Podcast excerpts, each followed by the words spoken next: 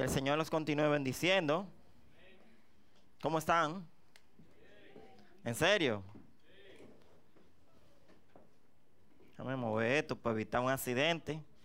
Y aunque Dios sana, ¿verdad? Si no lo podemos evitar, será mejor. Entonces, ah, no. Ah, bien, bien. Bueno, señoras y señores y señoritos y señoritas, esta mañana nosotros empezamos una nueva serie. Nos va a tomar unas cuantas semanas esta serie y porfa, gracias.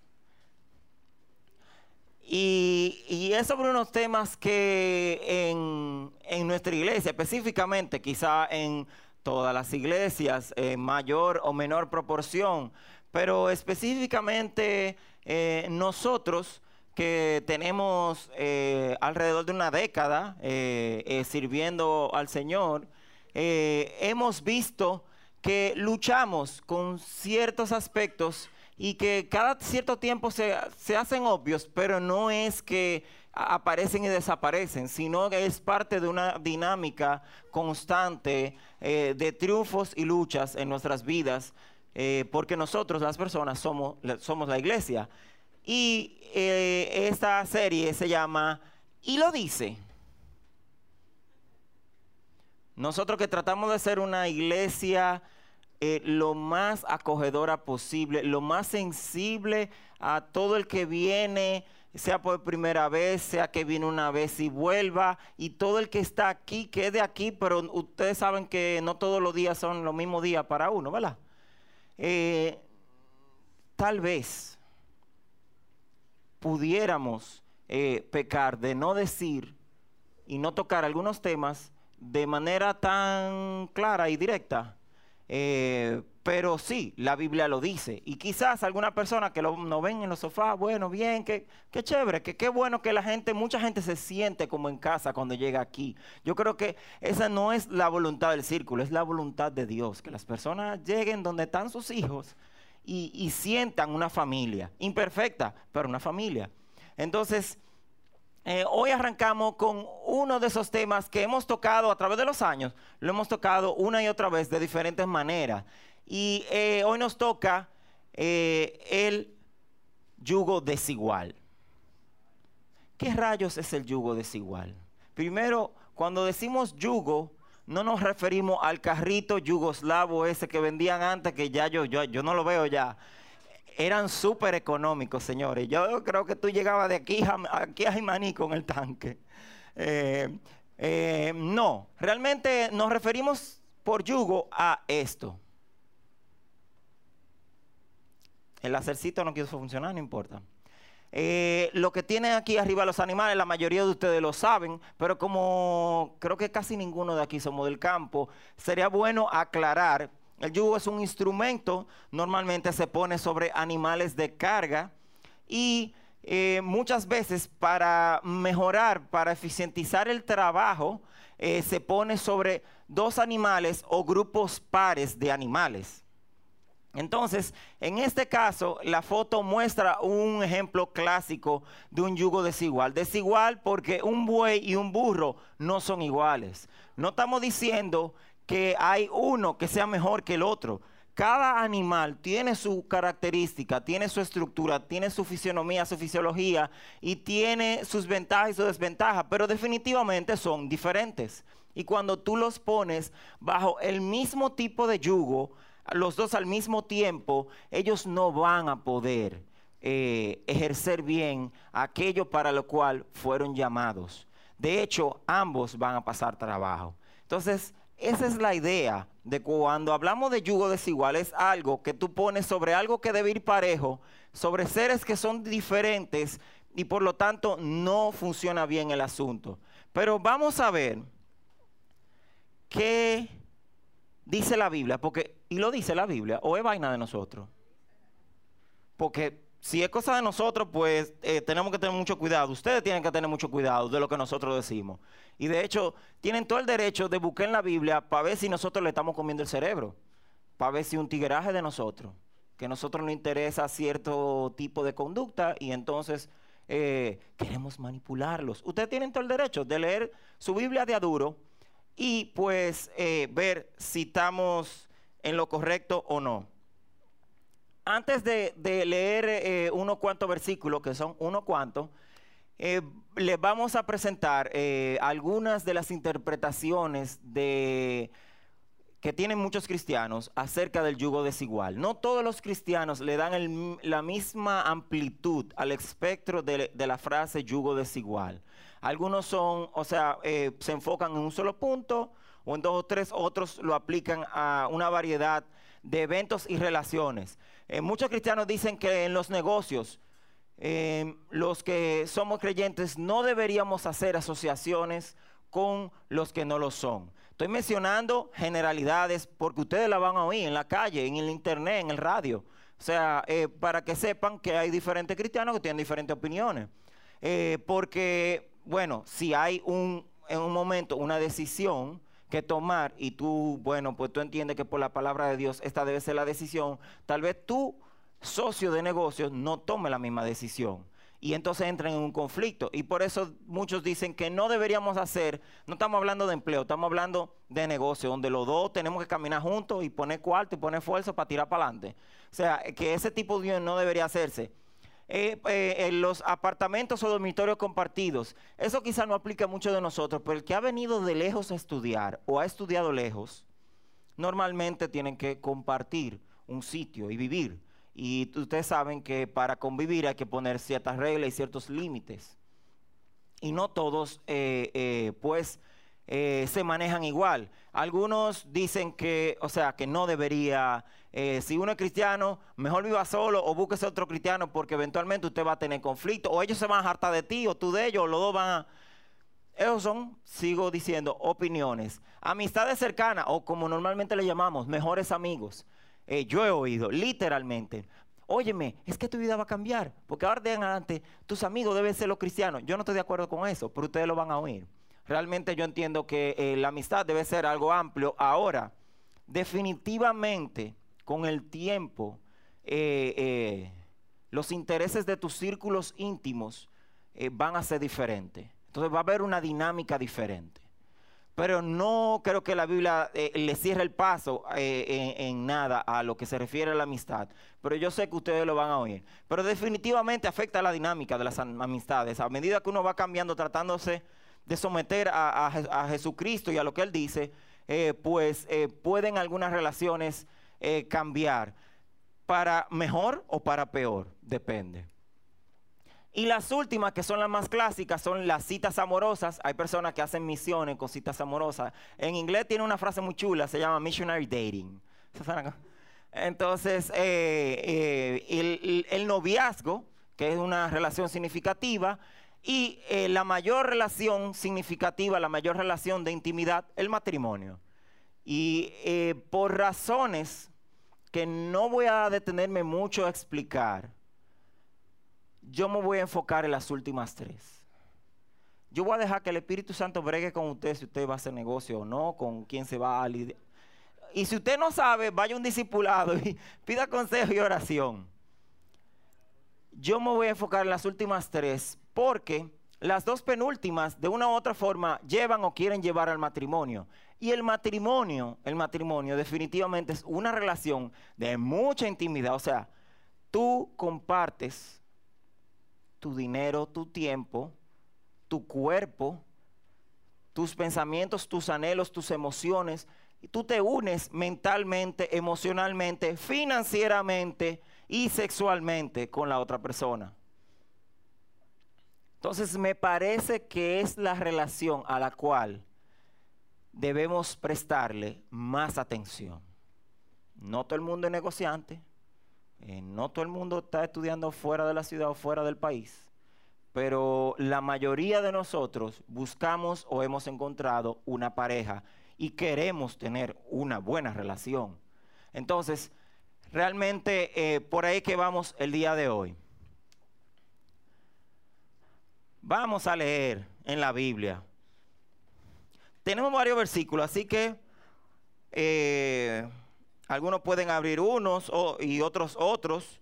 Yo lo voy a decir eh, eh, rápido, le voy a decir la página donde están para que ustedes se vayan ubicando y puedan leerlo. Como voy a ir rápido, tal vez ustedes no puedan ir de todos de un lado a otro, leer todos.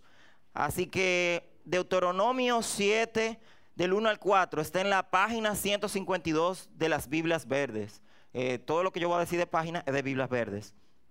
Génesis 26, 34 eh, al 35 y los otros versos de Génesis están entre la página 22 y la 24.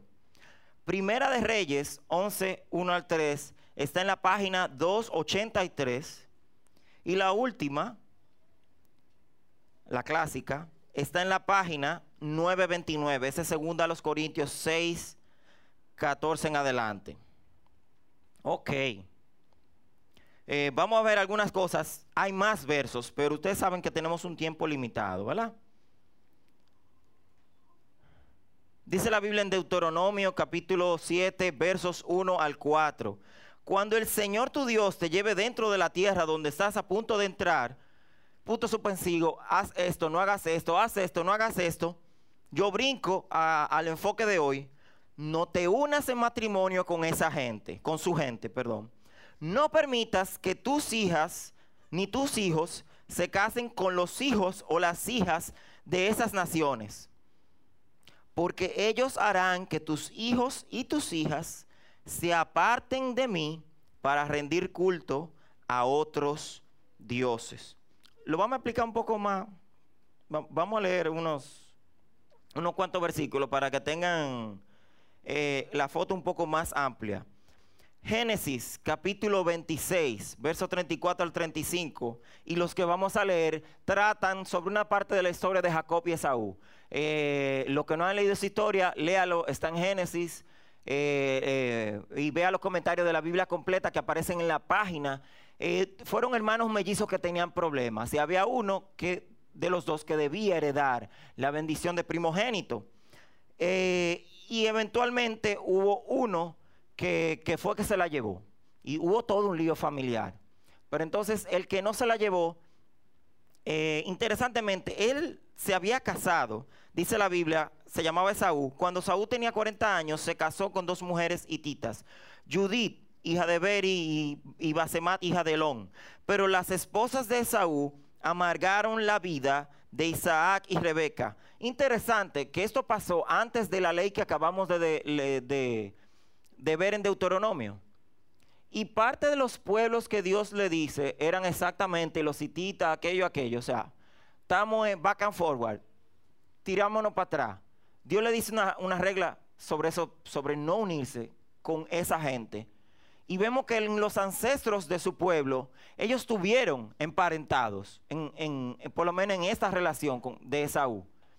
¿Y qué pasó con esa relación? ¿No se supone que una nuera o un yerno traigan alegría a la casa?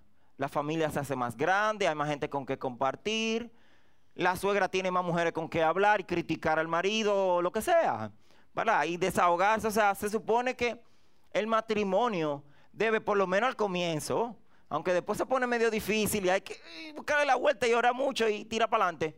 Oye, no debería traer alegría. Dice la Biblia que esas mujeres lo que le trajeron fue amargura a los suegros. Ahora, en el 27, eh, capítulo 27, verso 46, corrijo, no es el 44, fue el 46, mala mía.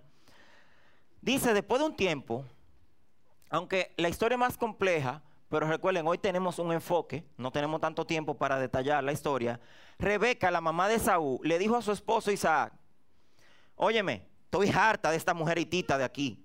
Preferiría morir antes que ver a Jacob, el otro hijo, que era soltero, casado con una de ellas.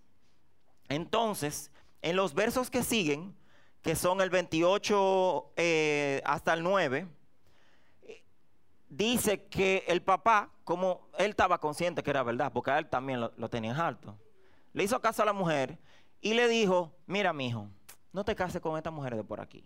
Busca, mira, ve para allá, por donde están la familia de, tu mamá.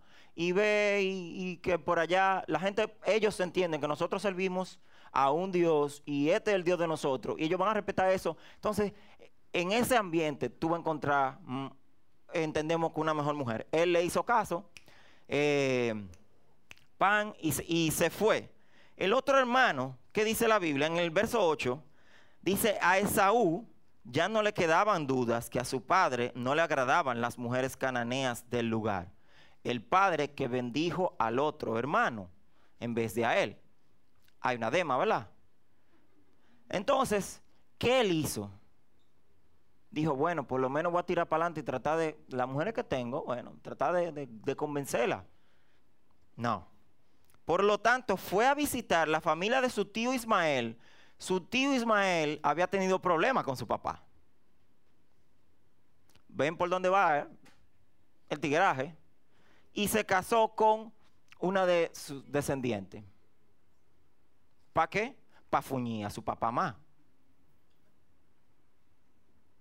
Entonces, eso era un problema de familia que eventualmente fue creciendo y los descendientes fueron, tuvieron, teniendo problemas hasta el sol de hoy. Pero vamos a ver, o sea, la Biblia dice que la sabiduría es la capacidad de tomar buenas decisiones. Y había un tipo muy famoso, se hizo muy famoso por sabio. Y ese fue el rey Salomón. En Primera de Reyes, capítulo 1, versos 1 al 3, dice, ahora bien, el rey Salomón amó a muchas mujeres extranjeras. Además de la hija de Faraón, que es el rey de Egipto, se casó con mujeres de Moab, de Amón, de Don, de Sidón y de los hititas. ¿Le suena el nombre? El Señor había instruido claramente a los israelitas cuando les dijo, no se casen con ellas, porque les desviarán el corazón hacia sus dioses. Pero Salomón es un tipo sabio, él sabía cómo ganarse la gente, pues seguro él con su sabiduría vino tan, tan, tan, tan, tan, y se convirtió de Salomón el sabio a Salomón el evangelista. Y ya ustedes saben que esas naciones se convirtieron y llenaron estadios y la gente convirtiéndose y bautizándose. No. Sin embargo, Salomón se empecinó en amarlas. En total tuvo un reguero de mujeres. No estamos diciendo que la Biblia apoya la poligamia, no. Pero el detalle de eso es otro tema. No tenemos tiempo para eso, no. Poligamia, no. Él se metió en su lío, ¿eh? Pero la Biblia lo relata tal cual fue. Y dice al final, en efecto, ellas apartaron, ¿qué? Su corazón del Señor. El sabio Salomón, el gran sabio Salomón, no pudo. Y segunda a los Corintios, capítulo 6, verso 14 al 16, es el más clásico. De ahí es que viene eh, la frase yugo desigual, porque en la versión en que fuimos instruidos la mayoría, la Reina Valera del 60 y las parecidas, dice, no se unan en yugo desigual con los incrédulos. Y de ahí es que viene esa frase que está presente hasta hoy. Pero en la versión que nosotros leemos aquí dice, no se asocien íntimamente con los incrédulos. ¿Cómo puede la justicia asociarse con la maldad? ¿Cómo puede la luz vivir con las tinieblas? Y por ahí sigue y se pone más fuerte. los versos se ponen más fuertes. Lo pueden seguir leyendo y de hecho hasta cierto punto trae incomodidad. Porque que cuando tú oyes, eh, ¿y por qué eso no se puede? Bueno, porque la Biblia dice que no se puede unir la luz con la oscuridad. Ah, o sea, que yo soy, ¿qué soy yo? Eh, o sea, suena como que, ah, pues entonces tú eres bueno y yo soy mala.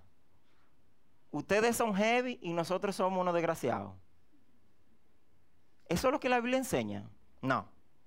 Señores, eh, eh, yo sé, o sea, muchas personas se han quejado y dicen, no, porque ustedes, porque ustedes se creen que son buenos, no, porque ustedes son los santos y, y los otros somos los malos. No, no, no, eso no es lo que la Biblia enseña. Vamos a explicar por qué la luz, por qué la oscuridad, por qué la justicia, por qué la injusticia. Nunca la Biblia insinúa que esos mandatos están relacionados porque nosotros somos mejores, somos superiores. Estamos así, uh, levitando y los otros están en el piso porque nosotros somos espirituales y los otros son de la carne, etcétera. No.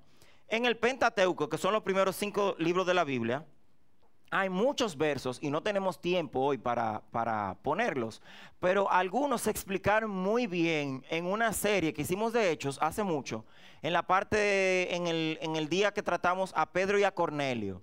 Lo pueden buscar en la página, es gratis.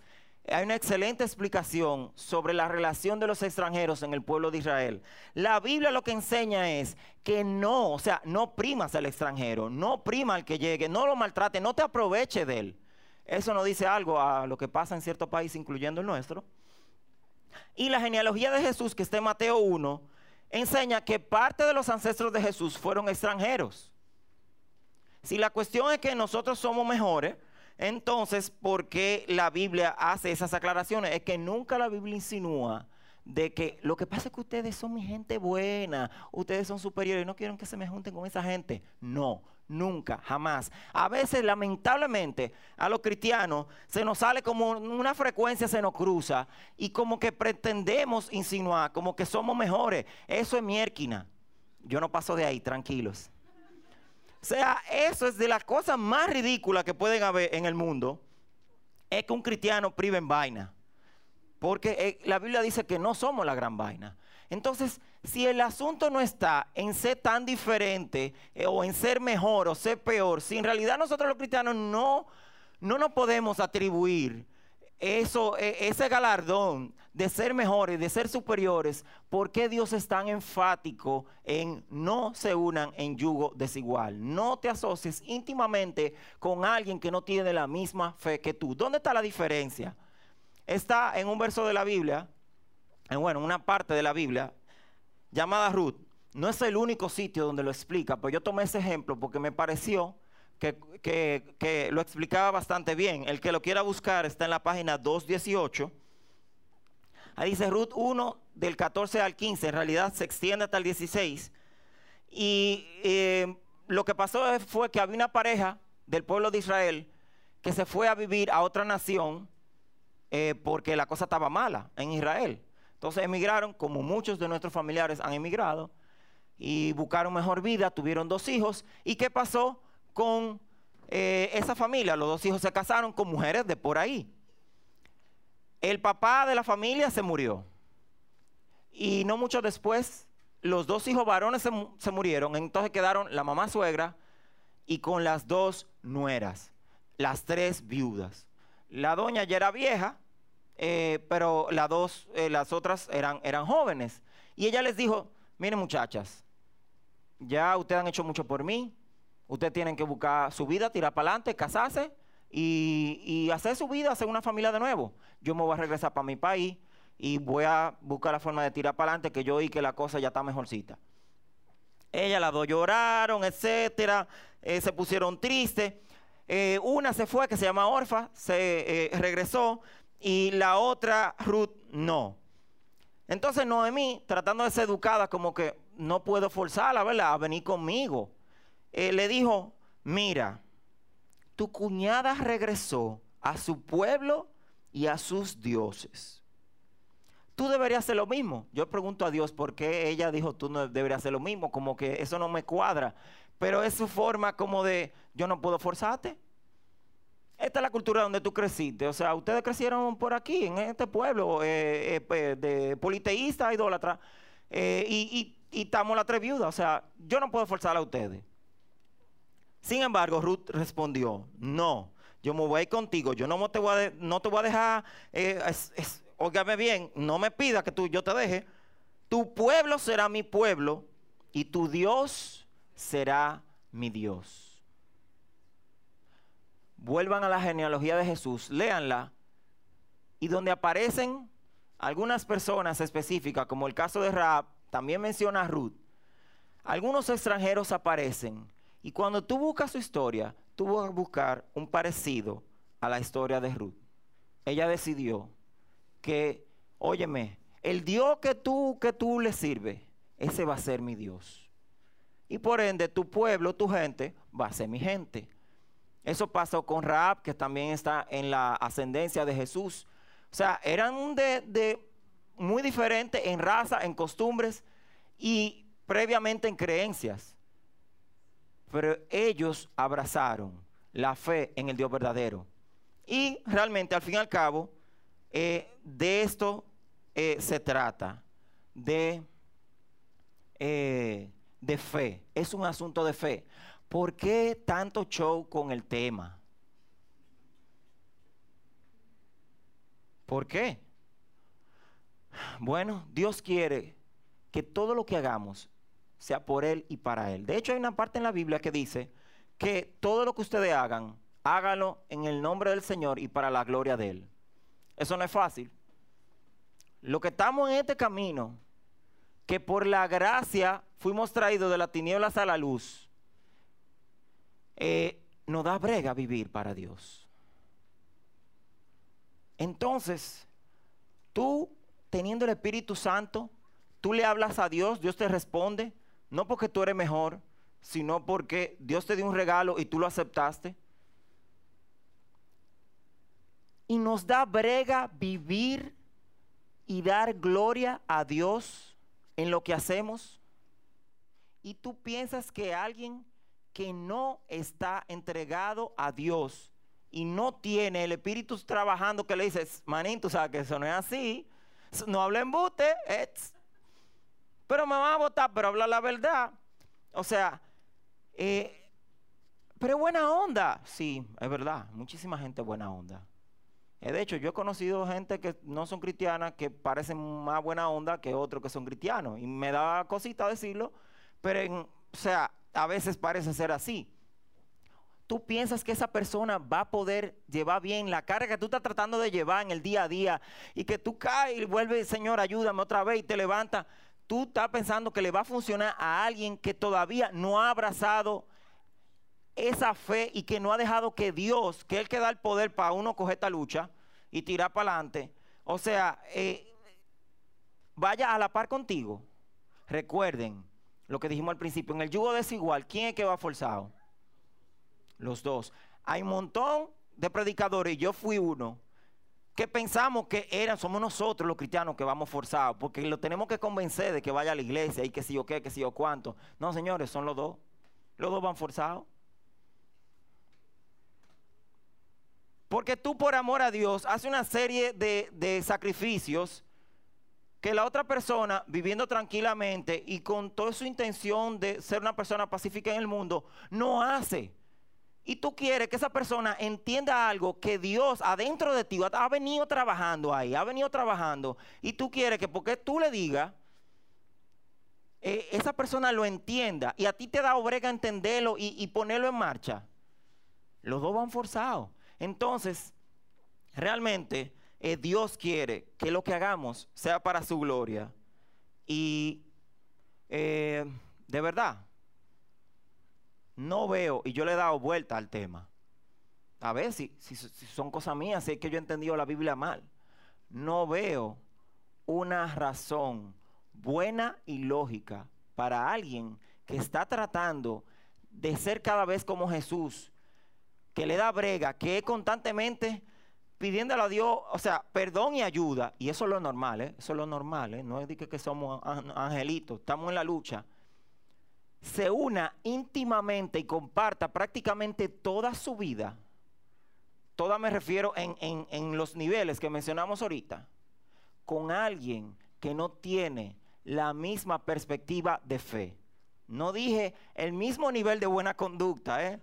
No dije que tienen eh, el mismo nivel de maña. No, estoy hablando de fe. La fe, la creencia que te impulsa a decir, yo prefiero hacer lo que Dios me diga. Aunque sea mordiéndome la lengua, aunque ahora mismo yo no entiendo, porque hay vainas de Dios que yo no entiendo. Es verdad. O sea, no, hasta ahora no he visto. Pero una pregunta. Hay muchos ejemplos, yo conozco ejemplos de gente que se casaron y, y el marido salió buenísimo marido y buen padre. Pero, ¿tú crees que tú puedas saber o querer algo mejor que lo que Dios tiene para ti?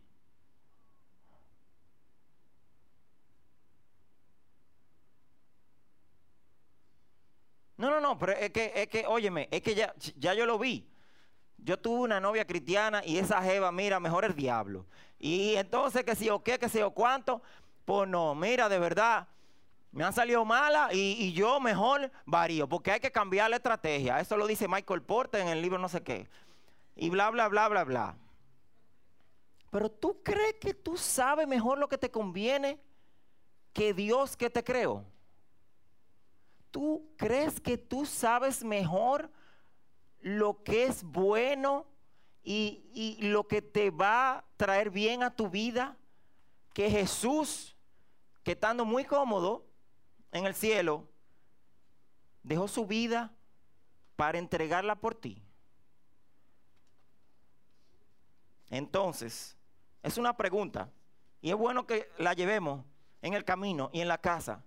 O sea, ¿tú crees que Dios tiene planes que tú puedas competir con ellos o ponérsela a la par? ¿O los planes de Dios son superiores? Pero sale otra pregunta. ¿Qué Dios quiere que yo haga? Porque ahora estoy en la situación, o sea, quizá el que tiene una pareja creyente, eh, pues ya se va a casar o quiere casarse o ya se casó, resolvió ese problema. Pero lo que no nos hemos casado, en mi caso ya estoy comprometido, ya estoy atajado, ya.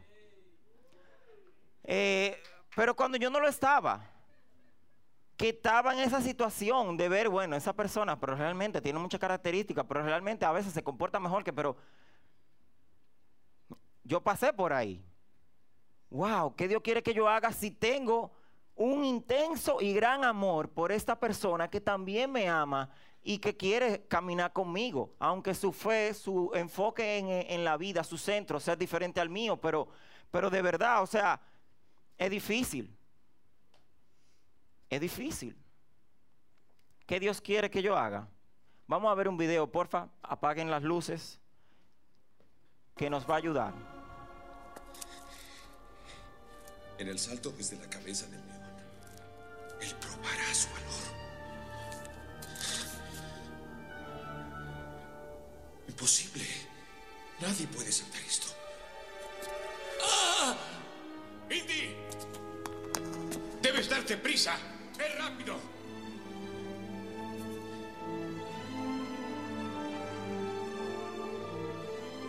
Es un salto de fe. Oh, Dios. Debes creer, muchacho. Debes creer.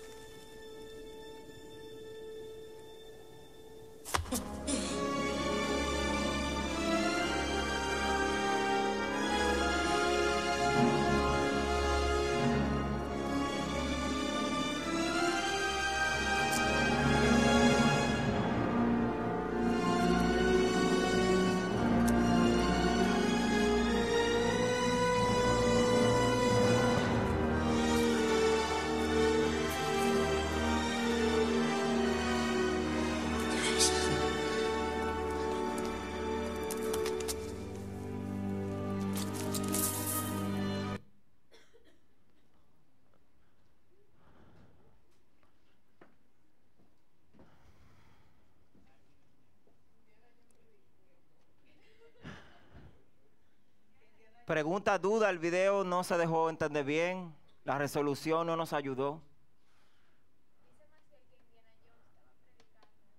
Sí, realmente. Eh, ¿Qué Dios quiere que yo haga? ¿Tú lo viste? Da un salto de fe. Es de fe porque no sabemos qué va a pasar. Tú no sabes. ¿Tú no sabes qué tanto tiempo más tú te vas a quedar jalando aire? Y mira, Dios no está obligado a decírtelo. Yo dije que me iba a casar a los 25. Me pasé por un chin, un poco más de una década.